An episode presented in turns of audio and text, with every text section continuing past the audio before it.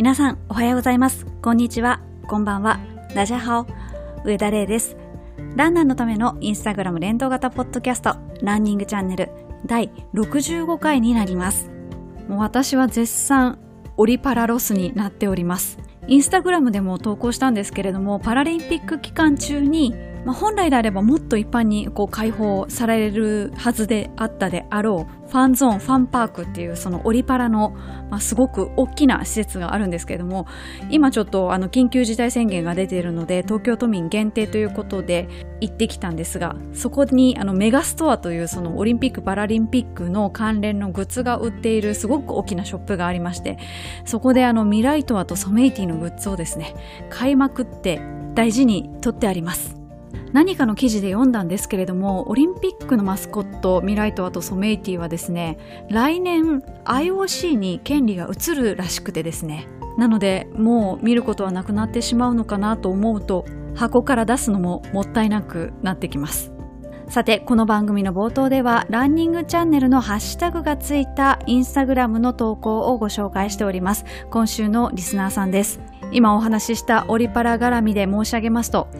お仕事だったのか、ボランティアだったのか、ちょっとどっちかわからないんですけれども、オリパラが無事に終わりました。かっこ自分のお仕事的に行くということで何かしら関わってらっしゃったのかなっていうふうに推測されます。お疲れ様でした。そして今回のオリンピック・パラリンピック無観客になってしまいましたが、チケットを持っていた人のためにチケットのダウンロードが始まって早速ダウンロードされた方の動向も拝見しました。私もダウンロードしました。こちら期間が限られておりまして9月の7日の正午から9月の13日月曜日の午前11時59分までです。ですのであんまり時間ないです。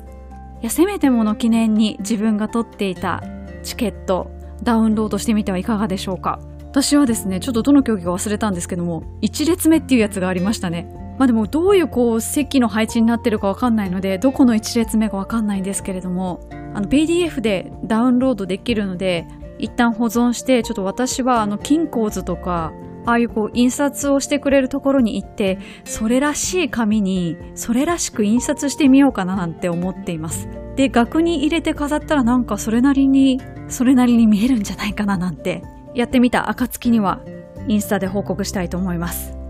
えそして毎週のようにですねまた大会が中止になっちゃいましたっていうようなご報告をしてるんですけれどもそんな中でも開催される大会もありましてレースのことを書いてくださった方ご紹介します。大阪府の三崎町で行われた汽船アルプスというふうに言うんですかね。紀州と泉州の多分県境国境にあるので汽船アルプスというだと思うんですけれども汽船アルプストレーニックステージという大会に出られた方です。22キロのトレイルの大会になります。高温多湿の気象条件で最高に苦し楽しませてもらいましたというように書いてらっしゃいます。お疲れ様でした。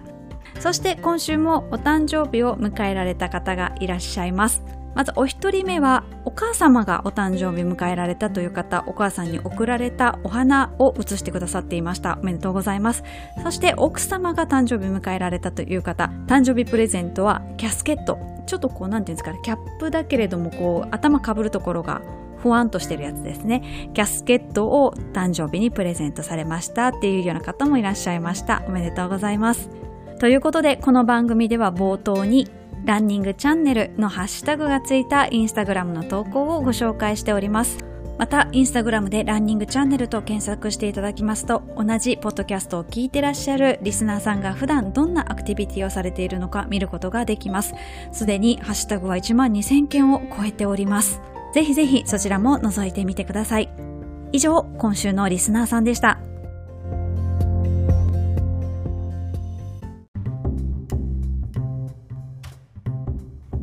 それでは、ランナーズボイスのコーナーに移りたいと思います。こちらのコーナーは、インスタグラムのストーリーズの中にある質問コーナーを利用して、プラス Google フォームでのアンケートフォームを利用して、ランナーの皆さんからいろいろコメントを頂戴するコーナーになっております。今回のお題は、市民ランナーが見た、感じた東京パラリンピックです。オリンピックに比べると競技数が少ないですし、放送される時間も少ないように感じたんですけれども、それでもたくさんの方からコメントをいただきました。今回も例によって前編後編に分けたいと思います。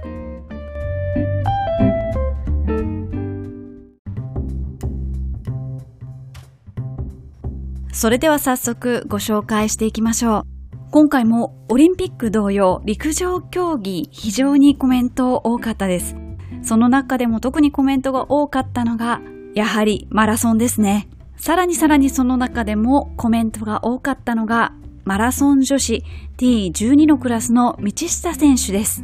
早速コメントをご紹介していきますと、マラソンの道下美里選手、素晴らしかったです。感動しましたっていう方。そして道下さんの笑顔に感銘を受けパワーをもらいましたという方、また表彰式での日の丸を見上げる姿に感動しましたというようなコメントもいただいています。中にはですね、大会でご一緒したことがありますというふうに書いてくださっている方も複数いらっしゃいまして、まずは別府置いた毎日マラソン。コメントをご紹介しますと、一昨年の別大マラソンを共に走った道下選手と堀越選手の快挙に朝から感涙しましたという方、また他の大会では下関海峡マラソン、また、抱負読売マラソンについて書いてくださっている方もいらっしゃいますので、コメントをご紹介します。2019年の下関海峡マラソンと抱負マラソンで一緒に走りましたが、笑顔で楽しそうに走っていた印象です。サブスリーランナーは道下選手の後ろについて走るというのがサブスリーランナーあるあるの一つです。おめでとうございますということで、確かに今回も3時間ちょうどぐらいですし、ご自身のベストは2時間54分13秒の世界記録。2020年の12月に行われた第51回抱負読売マラソンで記録されています。この時の伴走者は今回のパラリンピックと同じ青山さんと志田さんです。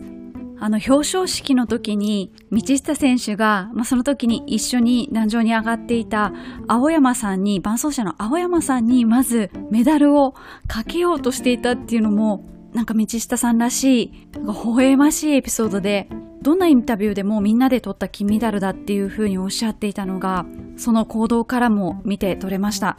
ちなみに今回のパラリンピックでは伴走者1人で42.195キロガイドした場合はメダル伴走者ももらえます。で、2人伴走者がつくこともありますので、2人つく場合は伴走者にはメダルはもらえません。まあ、1人がいいのか2人がいいのかっていうのは、ランナーとの相性とか、どれぐらい走力があるのかにもよると思いますので、人それぞれだとは思いますけれども、確か銀メダル取ったロシアの方の伴走者の方は、お一人で走られたので、一緒に銀メダルをもらってらっしゃったように記憶しています。大会でお会いしましたよという方のコメントを引き続きご紹介しますが、やっぱり道下さん、私にとって一番身近なパラアスリートです。ペースが同じくらいなので、抱負下関海峡マラソンではしばらく並走させていただいたことも。声をかけると、あの笑顔と明るい声で答えてくれてテンションが上がります。目標にしていた金メダルを取って、また笑顔が弾けて本当に良かったなと思います。また当日ボランティアに参加したという方からもコメントをいただいておりまして実際には大会がある前にいただいていたんですけれども自分自身がランナーなのでパラマラソンが好きです。大会や普段の練習でも時折パラマラソンランナーとお会いします。縁があってパラマラソンのコースサポーターとしてお手伝いできることになったので当日は参加ランナーへのリスペクトを込めて精一杯サポートしてきますということで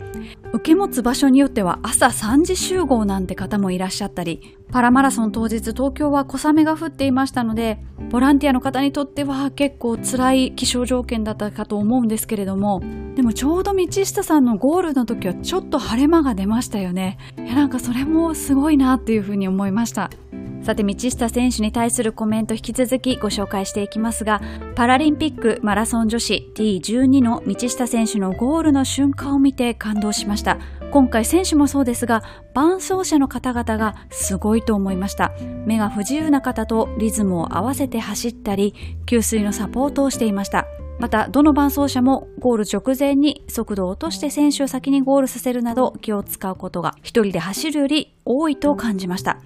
このようなシーンが見られて私自身も非常に良い刺激になりました。実はゴールの時は競技者が先にフィニッシュラインを越えないと失格になってしまうんですよね。同時でも失格です。あと伴走に関する規定をいくつかご紹介しますと、5000m 以上、過去、ロードを含むの種目では2人のガイドが認められます。そしてそのガイドさんの交代の場所はトラック種目ではバックストレート、マラソンでは10キロ、20キロ、30キロのいずれかの地点と定められています。伴走者の交代は事前に審判長に申し出ていなくてはならず、申告したにもかかわらず交代しなかった場合には失格となります。ということで伴走一つをとっても様々なルールがありまして短距離の種目では決勝で失格が相次ぎまして金メダリスト銀メダリストまでは決まったんですけれども銅メダリストが不在になるというような種目もありました。いやかなりシビアですよね。ということで一番コメントが多かったのはマラソンの道下選手だったんですけれども道下選手と同じぐらいコメントが多かったのが同じく女子マラソンの5位入賞された藤井さん。そして8位入賞された西島さんに対してです。藤井由美子選手は56歳。前回の1964年東京オリンピックが開幕する19日前に生まれた方です。今回のパラリンピックで3時間17分44秒で5位に入賞されています。藤井選手は生まれつき視力が弱く、中学生の頃、スポーツ系の部活動をしたいと思って、受け入れてくれる部活動を探したところ、見つかったのが陸上部だったそうなんです。ずっと競技はされていたみたいなんですけれども、パラリンピックは今回が初出場。56歳で初出場です。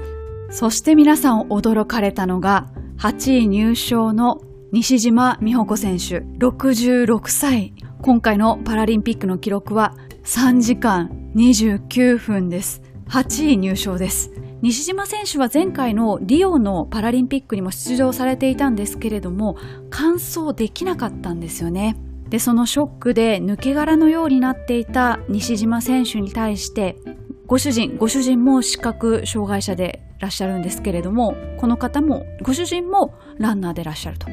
そのご主人がですね東京で完走して悔しさを晴らしてほしい頑張ってみたらと背中を押したそうなんです。そして西島選手が東京パラリンピックに向けて再始動すると練習に打ち込めるようにと掃除や洗濯、家事はご主人がするようになったと。そしてこのご主人、マッサージ師さんらしいので、就寝前には30分ほどケアをされていたそうです。その回あって今回見事完走されたという形になります。映像も拝見しましたけれども途中ちょっと立ち止まったりとかあのストレッチしたりとかもされてたのでかなり辛かったんだと思うんですけれどもそれだけこう途中で止まっててもサブ3.5されてるってことは走ってる時は相当ペース速かったってことだと思うので66歳ってふと考えたら私の母親よりちょっとだけ年下なんですけどまあ、うちの母親もバリバリまだスポーツやってるので、なんとなく走れるかもしれないですけど、いやでも母親ぐらいの年齢の人が、フルマラソン走るって考えただけでも、いやいや、ちょっと危ない危ないって思っちゃうので、視覚障害がありながらも、そのタイムで66歳で完走されるって、もう驚き以外でも何者でもないと。もう皆さんも本当に驚かれたコメントがたくさんで、ご紹介していきますと、女子マラソン視覚障害のクラスに感動しました。金メダルの道下さんはもちろんのこと、5位入賞の藤井さん、8位入賞の西島さんにスタンディングオベーションですね。何しろ、藤井さんは同年代。西島さんは9つも先輩なんですから。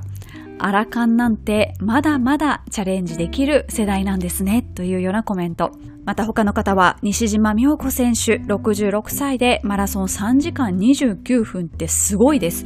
努力がすごいんだろうけど年齢は関係ないって思えましたというようなコメントもいただいています。他の方もマラソンの道下さん、8位入賞した西島さん、かっこ66歳信じられないかっこ閉じる。想像を超える努力をしたからこその笑顔が素敵でした。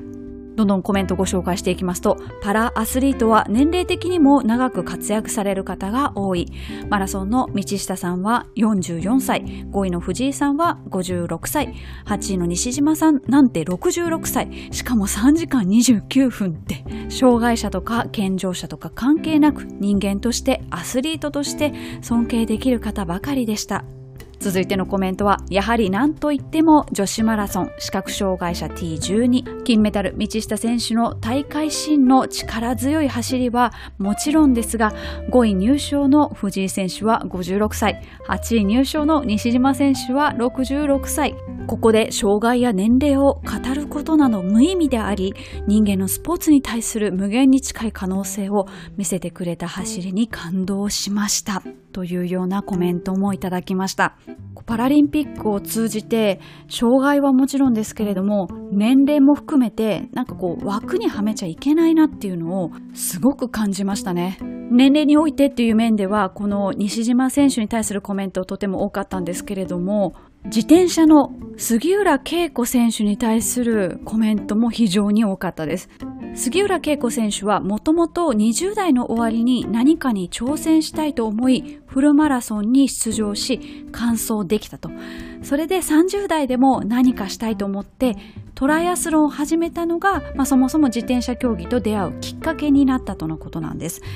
で当時は女性選手も少なく周りから本気にされずで自転車屋さんが自転車を売ってくれなかったというようなエピソードもあるそうです。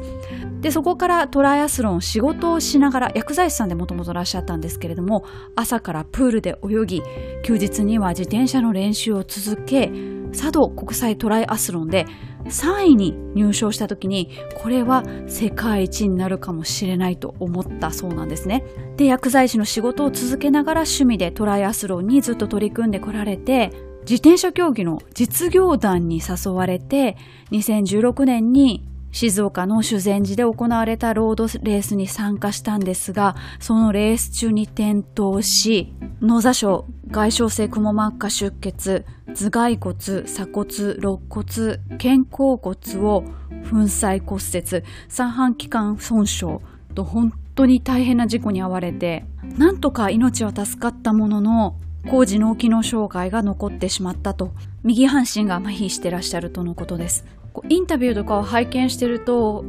すごくこうシリアスな話をされる時もあるんですけど、すごく明るくてらっしゃって、脳に障害が残ってらっしゃるのでこう人をうまく覚えられないとかそういうことがあるそうなんですけれども初めてお会いするっていう方に初めましてっていうふうにご挨拶したら3度目ましてですよなんて言われることがすごくよくあるんですみたいなことをすごくこう明るくおっしゃってたりとか50歳とか最年長とかをこうインタビュアーの方が言うとまた言ったみたいな感じで本当にこう明るくてらっしゃいますよね。そんな杉浦恵子選手へのコメントもたくさんいただいておりますのでご紹介していきます。金メダルを2つ獲得された自転車ロードレースの杉浦恵子選手の言葉。最年長記録は二度と作れないけど、最年長記録って作れますね。また、これは多くの中年アスリートに力を与えたのではっていうようなコメントをいただいていて、このポッドキャストを聞いてらっしゃる方々もこの言葉に力をもらったっていう方何人もいらっしゃってご紹介していきますと私が一番感動したのは今大会最高齢金メダリスト自転車競技の杉浦恵子選手の最年少記録って二度と作れないけれども最年長記録はまだ作れますねというコメントです50代後半の市民ランナーの私ですが、今年初めに足首の骨折をしてしまい、リハビリしながら再び走り始めたところです。杉浦さんの言葉を聞いて、私ももう一度フルマラソンで自己ベスト更新を目標に頑張ってみようと思いましたという方、また同じ言葉にですね、震えましたというふうに書いてくださっている方もいらっしゃいます。他の方もですね誰か特定の選手を特定してるわけじゃないんですけれども何歳になってもチャレンジすることが大切と感じましたですとか何歳になっても諦めなければ結果は出る。自分も頑張ろうと思ったという方またいつまでも最前線で活躍し続けている姿に脱帽ですというようなコメントもいただいています。ちなみに杉浦選手はインタビューで次はトライアスロンかなというふうにおっしゃってましたがクラス分けがどうなるのかちょっとわからないんですけれども、もともとトライアスロンされてたってことだったので、金メダルを取ってもなお新たな挑戦をされるっていうのは、本当に見習わなきゃいけないとこばっかだなっていうふうに思いました。で、ちょっとトライアスロンの話題が出たので、トライアスロンに対するコメントもいただいておりましたので、ご紹介しますと、恥ずかしながら今回の東京パラリンピックで、パラ競技でトライアスロンがあるのを初めて知りました。走るだけでも大変なのに、スイムにバイクの混成で、挑戦の大切さを改めて考えさせられました。かっこ私は泳ぎが苦手でまだバタ足レベルですというふうなコメントをいただいております。パラのトライアスロンはこう足が使えない方はスイムから上がってきたらボランティアの方とか関係者の方がそのアスリートを抱えて自ら引き上げてトランジットにするみたいなそれすごい大変でスタッフさんも含めてみんなで挑戦する競技っていう印象をすごく強く受けました。さてさて話題はパラマラソンに戻りまして、続いてご紹介するのが男子マラソンです。まずコメントをご紹介しますと、同じ新潟県出身の永田務選手、マラソン T46 銅メダル感動しました。チーム旭山というランニングチームでのコーチ。3年前にチーム永田の妙高高原ランニング合宿に参加させていただいたことなど、実際にお目にかかることのある存在でしたので、喜びもひとしおでした。最後のガッツポーズとインタビューでの涙。私も思わずもらい泣きしました。感動をありがとうございました。というようなコメントをいただいています。実は永田選手は今回、パラリンピック初出場です。なぜかというと、これまで一般の大会に普通に出られていて、100キロの世界選手権の日本代表にもなられたことのある選手です。で、県の障害者スポーツ大会で T46 の、まあ、結果が良かったということで、パラリンピック出場を目標に据えたんですけれども、新型コロナウイルスの影響で昨年からその国際大会が軒並み中止になっていて、まあ、国際大会でその T46 ってちゃんと認められないとパラリンピックに行けないので、いろんな方が大会を調べて、やっと見つかったのがオーストラリアの大会だったと。で、隔離期間を含めると、まあ、長期に休まなきゃならないとか、まあ、その渡航費もかかるっていうことから、仕事をこう辞めなきゃいけないんじゃないかと。でも仕事を辞めてでも行きたいというふうな永田選手の思いがあって、勤めていた会社もその直訴を認めてくださったとのことです。で、周りの方々が資金を集めて、まあ、あの、永田選手が不在中の仕事の、まあ、分担も職場で調整し、そして晴れて、このオーストラリアの大会で永田選手は T46 っていうカテゴリーに判定されて、そして今年2月の琵琶湖毎日マラソンで2時間25分23秒のアジア新記録を出して晴れて代表に内定。ちなみに、この日本パラ陸上競技連盟によりますと、車椅子と視覚障害者以外でパラリンピックのマラソン出場は、この永手選手が初めてだそうです。で、先ほどもお伝えしたように、これまで永田選手普通に大会に出てらっしゃったので、自分自身障害者とは考えていないということで、体が不自由なのにすごいねという見方はしてほしくないと。どんな状態でも挑戦することが大事で、可能性は無限大だと。もっとできると思うから走るのが楽しい。障害を持って塞ぎ込んでいる人がいたら、ぜひ一歩踏み出してほしいというふうにインタビューに答えてらっしゃいます。続きましてのパラマラソンに関してのコメントなんですが、マラソンの T12、2位のクリフォード選手とガイドランナーの二人三脚のシンクロがすごすぎたというふうなコメントをいただいています。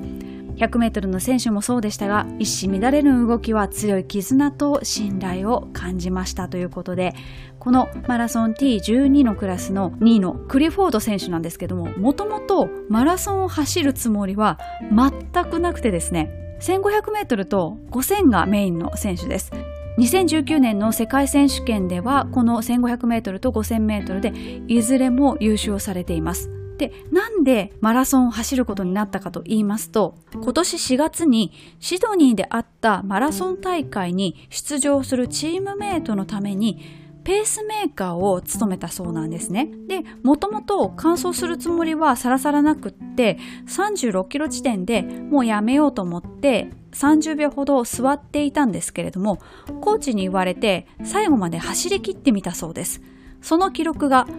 2時間19分8秒、マラソン T12 のクラスで、それまでの世界記録を約2分半更新する快挙だったそうです。それでパラリンピック東京大会のマラソンの出場権を得たとのことで、もうレースやめて座ってたと。それが30秒ぐらい。それで世界記録2分半更新なので、ガチで走ってたら3分以上更新してたっていうことになるんですよね。いや、なんか、すごいな。まだこれから全然まだ伸びる要素しか感じられないクリフォード選手。皆さんもぜひぜひ注目してみてください。続いては車椅子マラソンについてのコメントをご紹介しますマラソンの車椅子部門早い1時間20分マラソンというより自転車レースですね上りの力と下りのコース取り話しながら前と後ろを変わったり面白かったですねあの姿勢でずっと走り続けるのはすごすぎますまた他の方は車椅子マラソンの解説の方がザックバランのストレートな解説に好感が持てましたこの方は切断なので痺れるんですよね。こんなあっさり言われると悲壮感も感じることなく観戦できました。これに限らず、どの競技も普通に一人の選手として報道していることに感銘しました。かっこ障害というものをハンデとしない世の中になってきたということを実感しました。っていうようなコメントもいただいています。確かにそうですよね。今回 NHK がほぼ独占的にこのパラリンピックを放送していましたけれども伝える側のリポーターの方もこう腕に障害があったりとか耳に障害があってちょっと話しづらい方とかでもこうアナウンサーと同じ列で同じように語ってらっしゃってもちろんパラリンピックは障害者の方のスポーツの祭典なんですけれども障害者である前に人であることとかアスリートであることに焦点を当てて伝えようとする姿勢が見ている人に純粋な感動を与えたっていうのはあるすごいあるなっていうふうに私は思います、まあ、今気になったらすぐスマホで調べられますからあれこの選手どうしてこんな障害を負ってしまったんだろうとか気になったら調べられるのでやっぱりそこに時間を割いてお涙頂戴的なことをするよりもやっぱちゃんとアスリートとして扱ってほしいっていうのが選手たちの希望でしょうし私たちもそういう目で見るべきだと思うので今回のそういう工夫っていうのはいろんな人に伝わったんじゃないかなっていうふうに思います。でパラマラソンのその車椅子のマラソンについてのコメントをご紹介したんですけれどもコメントにもマラソンというより自転車レースですねというふうに書いてくださっていますがまさにそんな感じで車椅子マラソンの車椅子ってこう風の抵抗をできるだけ受けないようにとかあと昔は四輪というか普通のこう車椅子と同じようなものだったらしいんですけれどもそれが今前に一つだけ車がついている三輪になってますよね。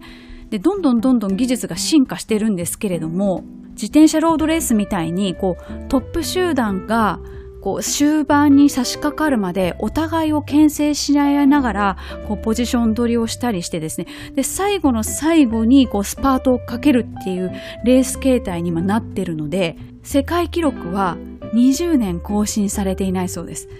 道具の進化はすごいのに。なのでマラソンという表現よりかはロードレースっていう表現の方が正しいのかもしれないです。ちなみに競技用の車椅子あの三輪の車椅子どれぐらいお値段するのかなっていうふうに調べてみましたら、まあ、高スペックの日本製のものなんですけれども55万円からでした。今回調べたメーカーさんはですね数多くのパラアスリートが使用している OX エンジニアリングという千葉にある車椅子メーカーさんのものを調べたんですけれどもこちらのメーカーさんでは陸上だけでなくテニス、バスケ、バドミントン用の車椅子も手掛けてらっしゃって、あと他にはですね、なんとワンちゃん用の車椅子、そして赤ちゃん用の普通のバギーなんかも製造されてたりしています。高いだろうなと思いましたけど、やっぱ高いですね。55万円からですからね。そっからいろいろつけていったら、平気で100万超えちゃいそうな気がします。ということでパラマラソンお伝えしてきたんですけれども次はですね引き続いて陸上競技ですがトラック競技のコメントに移りたいと思います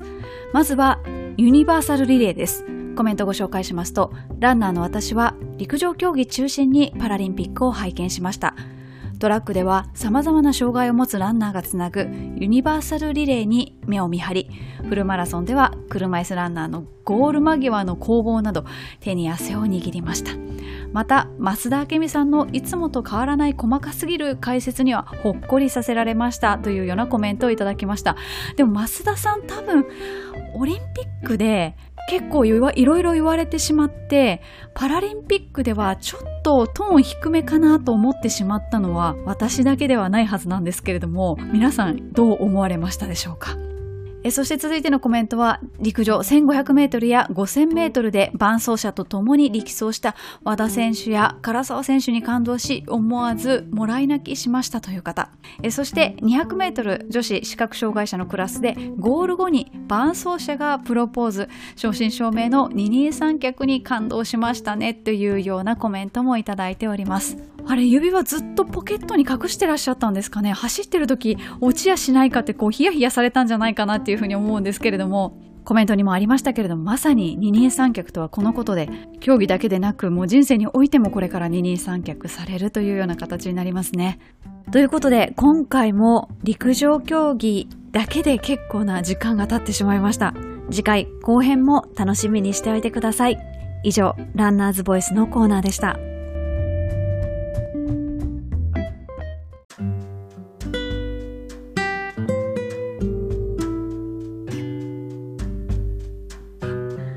そろそろお別れの時間が近づいてまいりました。ランニングチャンネル第65回いかがでしたでしょうか？私自身、これまでのパラリンピックもこう見てきたっていうような自覚はありますし、あと、伴奏の練習も何回かさせていただいたことあるんですけど、なので、パラスポーツに対しては比較的興味のある方の人間だと自分自身思っていたんですけれども、今まで自分何見てたんだろうっていうぐらい、今回のパラリンピックはいろいろ考えさせられたり、感動したこととか、初めて知ったこととかがたくさんあって、ちょっと分かったつもりになっていた自分が恥ずかしくなってしまいました。次回は陸上競技以外の競技のコメントもご紹介するのはもちろんなんですけれども、こんなことを考えさせられましたとか、こんな風に感じましたっていうような感想もご紹介していきたいと思います。ということで、次回の放送まで皆様良きランニングライフをお過ごしください。それでは。